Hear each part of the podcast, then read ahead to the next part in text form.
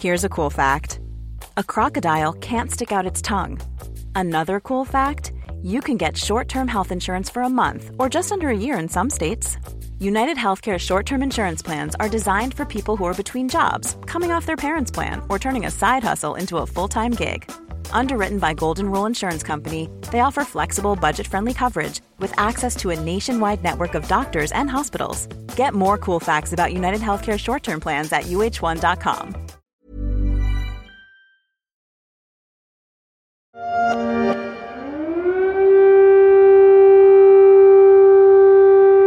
Il est des dates qui marquent dans la vie d'un homme ou d'une femme. Beaucoup se souviennent de l'endroit où il se trouvait lors des attentats du 11 septembre ou du 13 novembre 2015 à Paris. Beaucoup se souviendront aussi du jour où la Russie a franchi brutalement la frontière de l'Ukraine.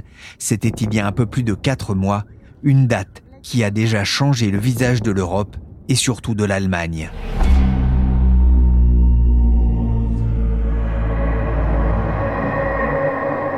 Je suis Pierrick Fay, vous écoutez La Story, le podcast des échos.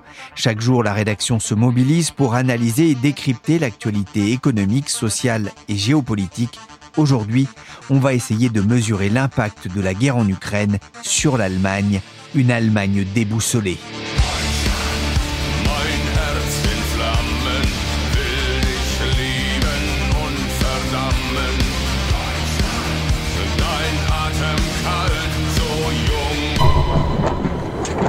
Am ersten Tag des russischen Angriffskrieges mischen sich Detonationsgeräusche der Bomben mit ungläubigem Staunen. Le 24 février dernier, la guerre en Ukraine s'est invitée aussi sur les télés allemandes, sur la chaîne ZDF. L'Allemagne s'est réveillée comme une partie de l'Europe avec le souvenir d'un temps que l'on pensait éteint. Pour Berlin, l'invasion russe renvoie surtout à un choix politique et économique pris il y a de nombreuses années, celui d'un rapprochement avec le puissant voisin russe. Rapprochement économique qui fragilise aujourd'hui la première puissance européenne et avec elle celle de ses partenaires de l'Union européenne.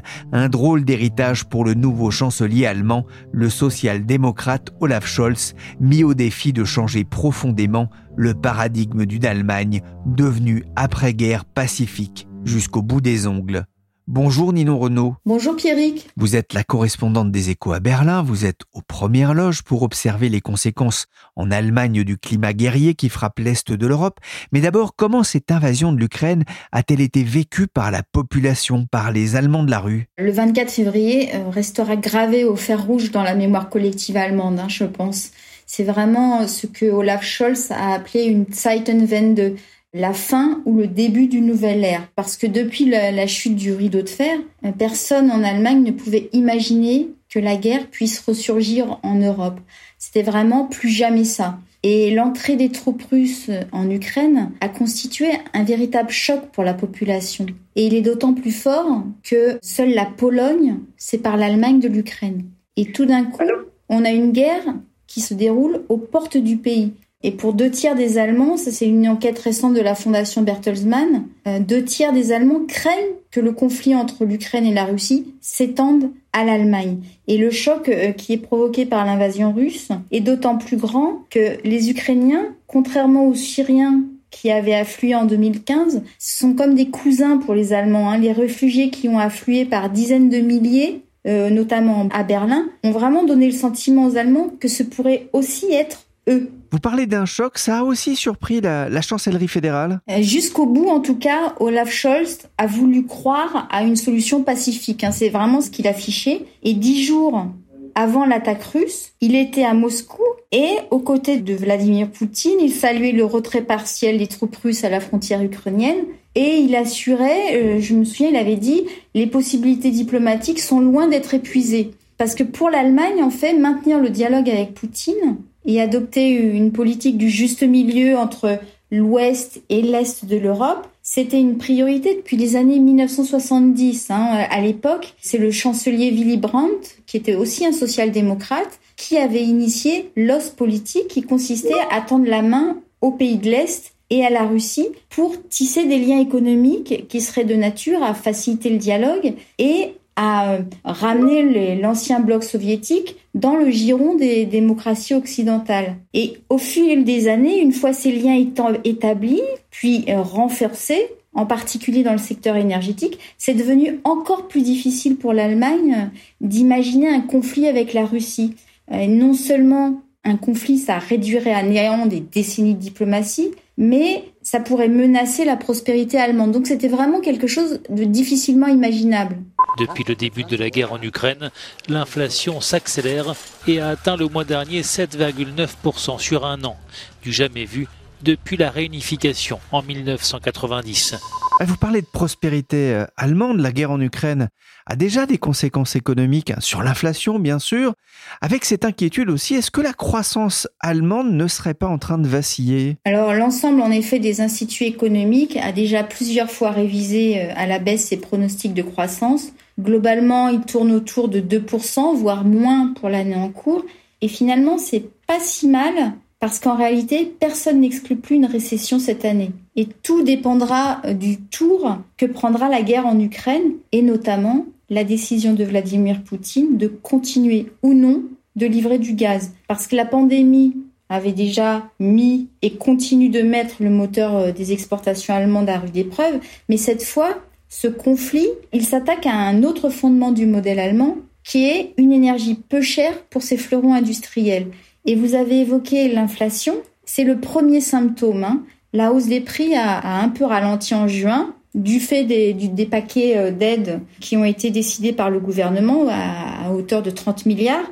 Mais ces aides, elles ne courent que jusqu'en août. Et euh, de toute évidence, le bras de fer avec Moscou ne va pas s'arrêter si tôt. Et donc les économistes attendent une hausse des prix à deux chiffres à la rentrée qui menace de mordre le pouvoir d'achat des ménages durablement. Et l'inflation, elle va continuer visiblement, enfin en tout cas les perspectives donnent plutôt encore 4% l'année prochaine. Or, la consommation, c'était le moteur essentiel de la croissance allemande, alors que l'industrie depuis déjà plusieurs mois, avant même la pandémie, était déjà affaiblie, notamment par ses problèmes d'approvisionnement et par les difficultés de l'automobile. Et la fin de l'énergie bon marché, donc que procurait le gaz russe, ça constitue un défi de taille aussi bien pour les ménages allemands parce que la moitié des ménages pyriques se chauffent au gaz, mais c'est aussi un défi pour l'industrie qui est le plus gros consommateur de gaz. Vous imaginez, elle capte 37% du gaz consommé en Allemagne, l'industrie. Ce qu'on comprend, en tout cas, Ninon, c'est que l'Allemagne paye aujourd'hui sa dépendance énergétique à la Russie ah, Sans aucun doute. Hein. Au début de la guerre, l'Allemagne importait 55% de son gaz et 42% de son pétrole de Russie. Et aujourd'hui, alors, euh, les efforts euh, de l'Allemagne font que le pétrole russe ne représente plus que 12% de sa consommation et sa dépendance au gaz russe a été abaissée à 35%. Mais cet effort de diversification lui coûte très cher et d'autant plus cher que Berlin comptait sur le gaz pour faire euh, le pont entre sa sortie du charbon et du nucléaire et le développement des énergies renouvelables. Et cette dépendance au gaz qui doit augmenter, elle est d'autant plus problématique qu'elle pose une question existentielle à des pans entiers de son industrie, parce que les industriels, ils utilisent le gaz pour se fournir en électricité, mais aussi dans leur processus industriel, comme par exemple, on a la production d'acier ou de produits chimiques qui consomment énormément de gaz. L'allemand BASF, qui est le premier groupe mondial de chimie, et pour ça emblématique, il a prévu qu'une baisse de plus de 50% de son approvisionnement en gaz l'obligera à fermer son site de Ludwigshafen. Ludwigshafen, c'est 39 000 salariés qui seraient menacés. Et c'est un risque qui est pris très au sérieux par l'exécutif allemand parce qu'à partir du 11 juillet, le gazoduc Nord Stream doit être mis une dizaine de jours à l'arrêt pour des raisons de maintenance. Alors ce sont des opérations qui ont lieu tous les ans, mais cette fois, le gouvernement craint que Moscou ne reprenne pas les approvisionnements en gaz. Et si cette menace se concrétise, les particuliers étant protégés par la loi, ce sont les industriels qu'il faudra euh, rationner. Et c'est aussi une vraie menace pour les énergéticiens, comme on l'a vu euh, ces derniers temps pour Uniper, parce qu'ils achetaient leur gaz à bas prix à Moscou, mais ils sont obligés de l'acheter ailleurs pour honorer leur contrat avec leurs clients, puisque Moscou a limité les approvisionnements en gaz. Et du fait de la réfaction du gaz sur le marché, ces achats se font à prix d'or. Et ça a déjà plus ou moins ruiné Uniper qui a appelé l'État à l'aide. À Uniper, on va le préciser, c'est ni plus ni moins le premier importateur de gaz en Allemagne, plus de 11 000 salariés, plus de 1000 clients, surtout dans l'industrie. En Allemagne, certains évoquaient la crainte d'un Lehman Brothers énergétique pour justifier l'intervention du gouvernement. Le gaz est désormais une denrée rare, a prévenu le vice-chancelier Robert Habeck. Derrière, on sent poindre cette crainte, la peur d'une pénurie. Forcément, Nino, on se demande si l'Allemagne peut se passer du gaz et du pétrole russe. Le pétrole russe ne représente plus que 12% des besoins de l'Allemagne. Alors c'est essentiellement l'Est du pays qui en dépend encore. Et cela risquerait donc de, créer des pénuries dans cette région, notamment euh, pour l'aéroport euh, international de Berlin, le nouvel aéroport BER, qui serait privé de kérosène. Donc ce serait pas un dollar, mais des solutions sont sur la table pour faire venir du pétrole, notamment via la Pologne. En revanche, pour le gaz, ça s'annonce quasi impossible de le remplacer à court terme. Et euh, le rationnement qu'il faudra organiser entraînera une récession car des pans entiers de l'industrie ne pourront plus fonctionner. Il y a une récente étude de, de l'Institut Prognos qui évoque une chute du PIB de, de près de 13%. Alors, l'exécutif fait tout pour limiter la casse en, accélérant le remplissage de ses réserves de gaz, comme on le fait en France. Et euh, c'est pour cela aussi qu'il relance ses centrales à charbon et qu'il a lancé une grande campagne de sensibilisation des ménages à l'économie d'énergie, parce qu'il s'agit d'économiser chaque molécule de gaz possible et puis, euh, il y a une autre, un autre levier qui est la diversification de l'approvisionnement. Euh, j'ai rencontré fin juin Markus Kreber, qui est le PDG de RWE, un des principaux fournisseurs allemands d'énergie, et il se montait prudemment confiant. Il estimait que euh, ce devrait être possible d'atteindre les 80% de remplissage des stocks de gaz en octobre, mais à condition que Moscou ne stoppe ses livraisons dès le mois de juillet.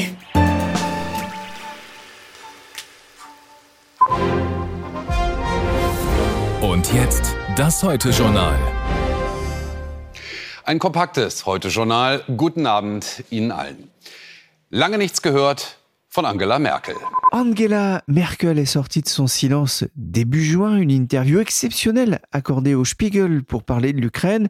Depuis quelques mois, sa proximité durant ses nombreux mandats avec la Russie de Poutine est au mieux questionnée. Est-ce que cela ternit son bilan et l'aura de l'ex-chancelière? J'avoue que j'ai été assez étonnée par euh, le refus d'Angela Merkel de, se remettre en cause durant cette interview. Elle n'avait vraiment pas de regrets. Euh, elle estimait même que euh, avait tout fait pour euh, éviter une guerre, que les accords de Minsk en 2015 notamment avaient évité une attaque russe plus tôt.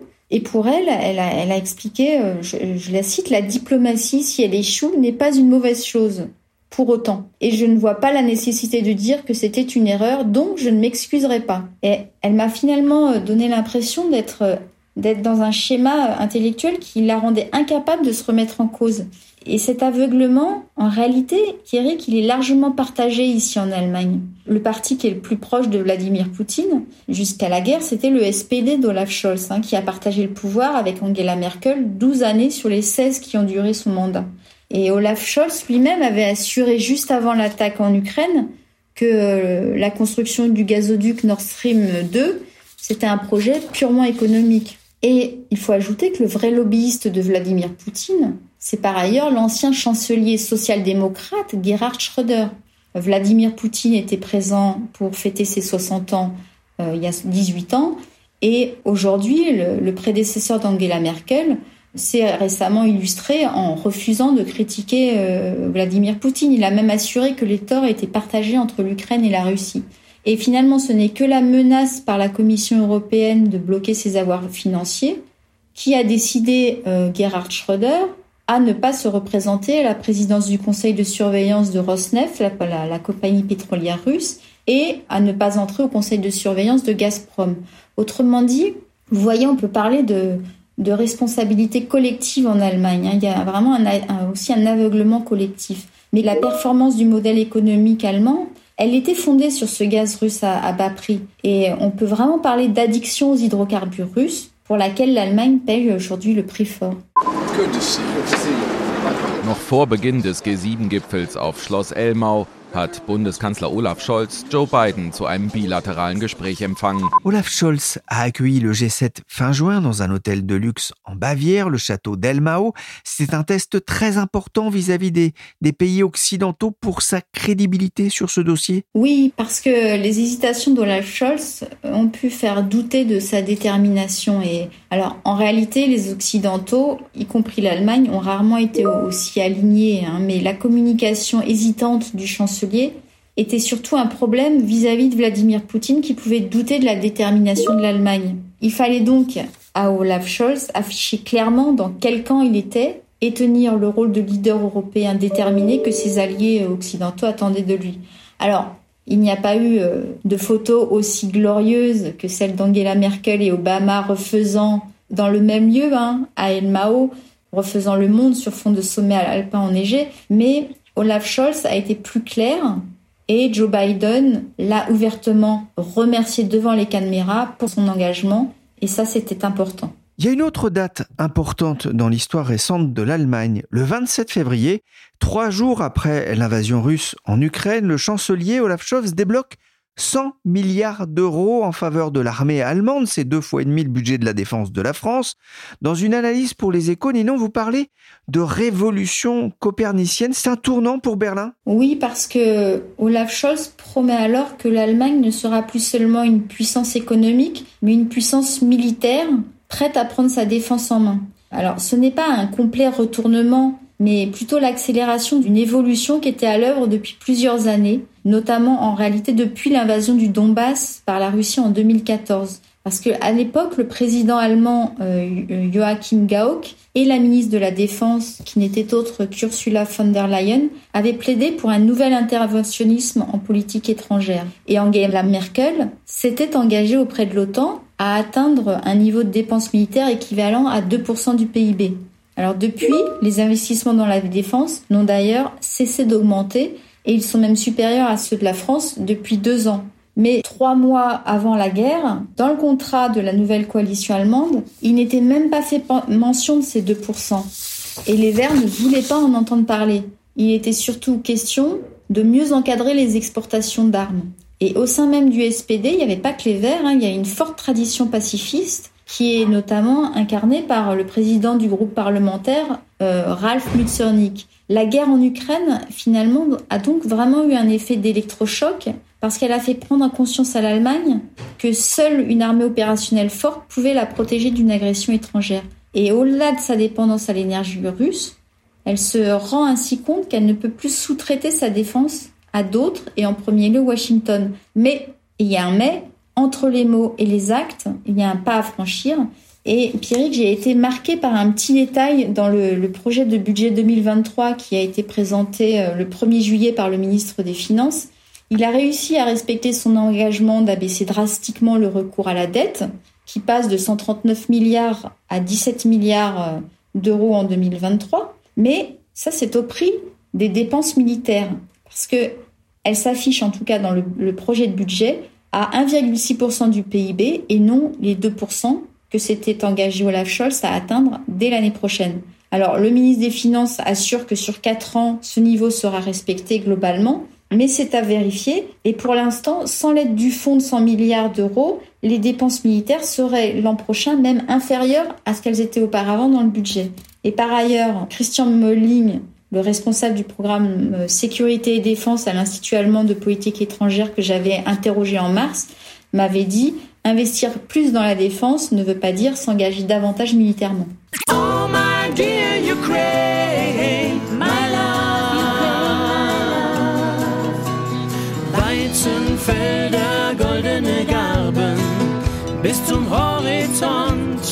ma chère Ukraine de Victor Morozov en anglais et en allemand, l'Allemagne, qui a mis aussi du temps avant d'envoyer directement des armes à l'Ukraine, c'est une inaction qui a été critiquée bah, Largement dans les médias, on l'a vu, oui.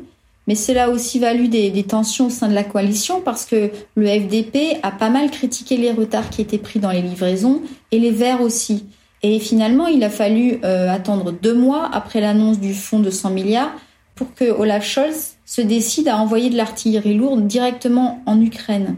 aussi dans les retards, il y a des raisons techniques, parce qu'il fallait notamment former les soldats ukrainiens, et cela exigeait plusieurs semaines. Mais les atermoiements d'Olaf Scholz qui ont fait perdre du temps reflètent aussi ceux de la population allemande. Encore une fois, investir dans la défense pour équiper son armée, c'est une chose. S'engager sur le front et risquer de mourir, euh, c'en est une autre. Et l'Institut Allensbach a, mené une, enquête très parlante euh, pour le Frankfurter Allgemeine Zeitung récemment, qui montre qu'une petite majorité d'Allemands de l'Ouest seulement, c'est-à-dire 55%, se dit pour une livraison d'armes à l'Ukraine. Et accrochez-vous dans la partie Est du pays, qui est marquée par une relation ancienne à la Russie, ils ne sont que 21%. Donc, vous voyez, il y a une, une révolution culturelle ne se fait pas d'un claquement de doigts, surtout en période de grande incertitude.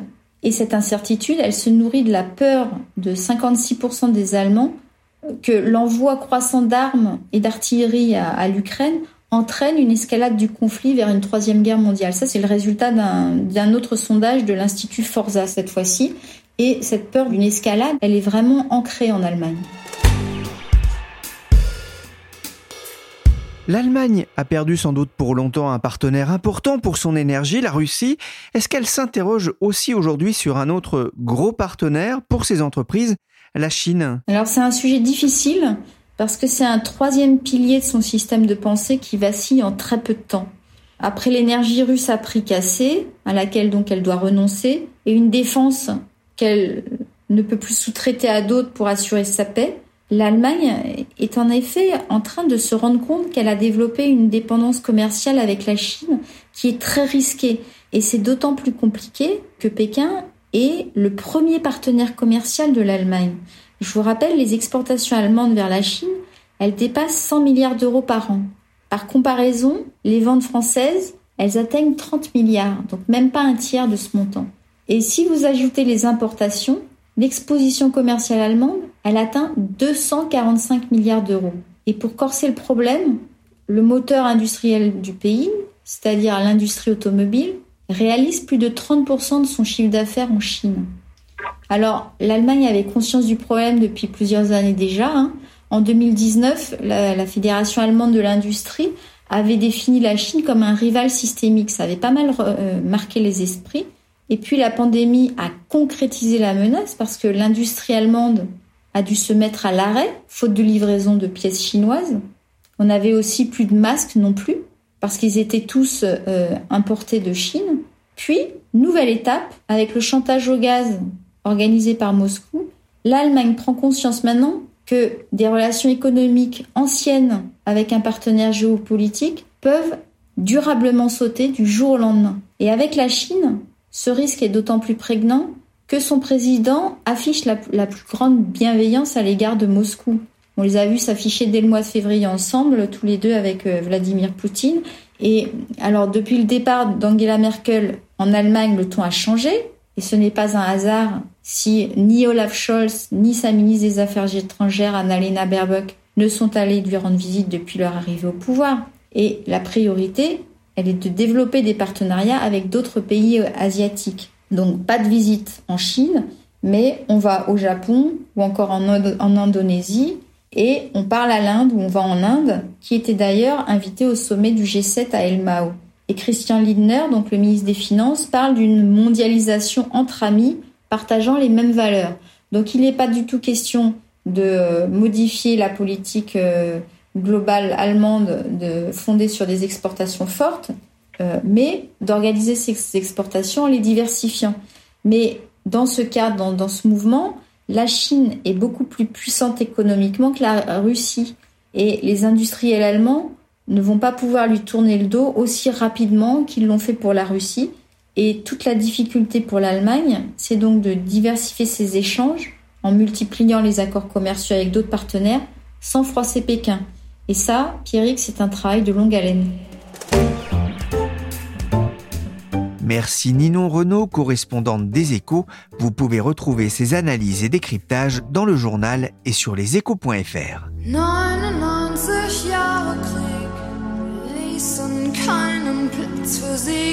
On se quitte avec 99 Luftballon, évocation de la crise des euromissiles à la fin des années 70 avec l'URSS qui faisait craindre déjà une menace nucléaire. 99 années de guerre n'avaient même pas laissé de place pour les vainqueurs. Je vois que le monde est en ruine. J'ai trouvé un ballon. Je pense à toi et je le laisse s'envoler, chantait Nena dans un clip sur fond d'explosion. La story s'est terminée pour aujourd'hui. Cette émission a été réalisée par Willy Gann, chargé de production et d'édition Michel Varnet.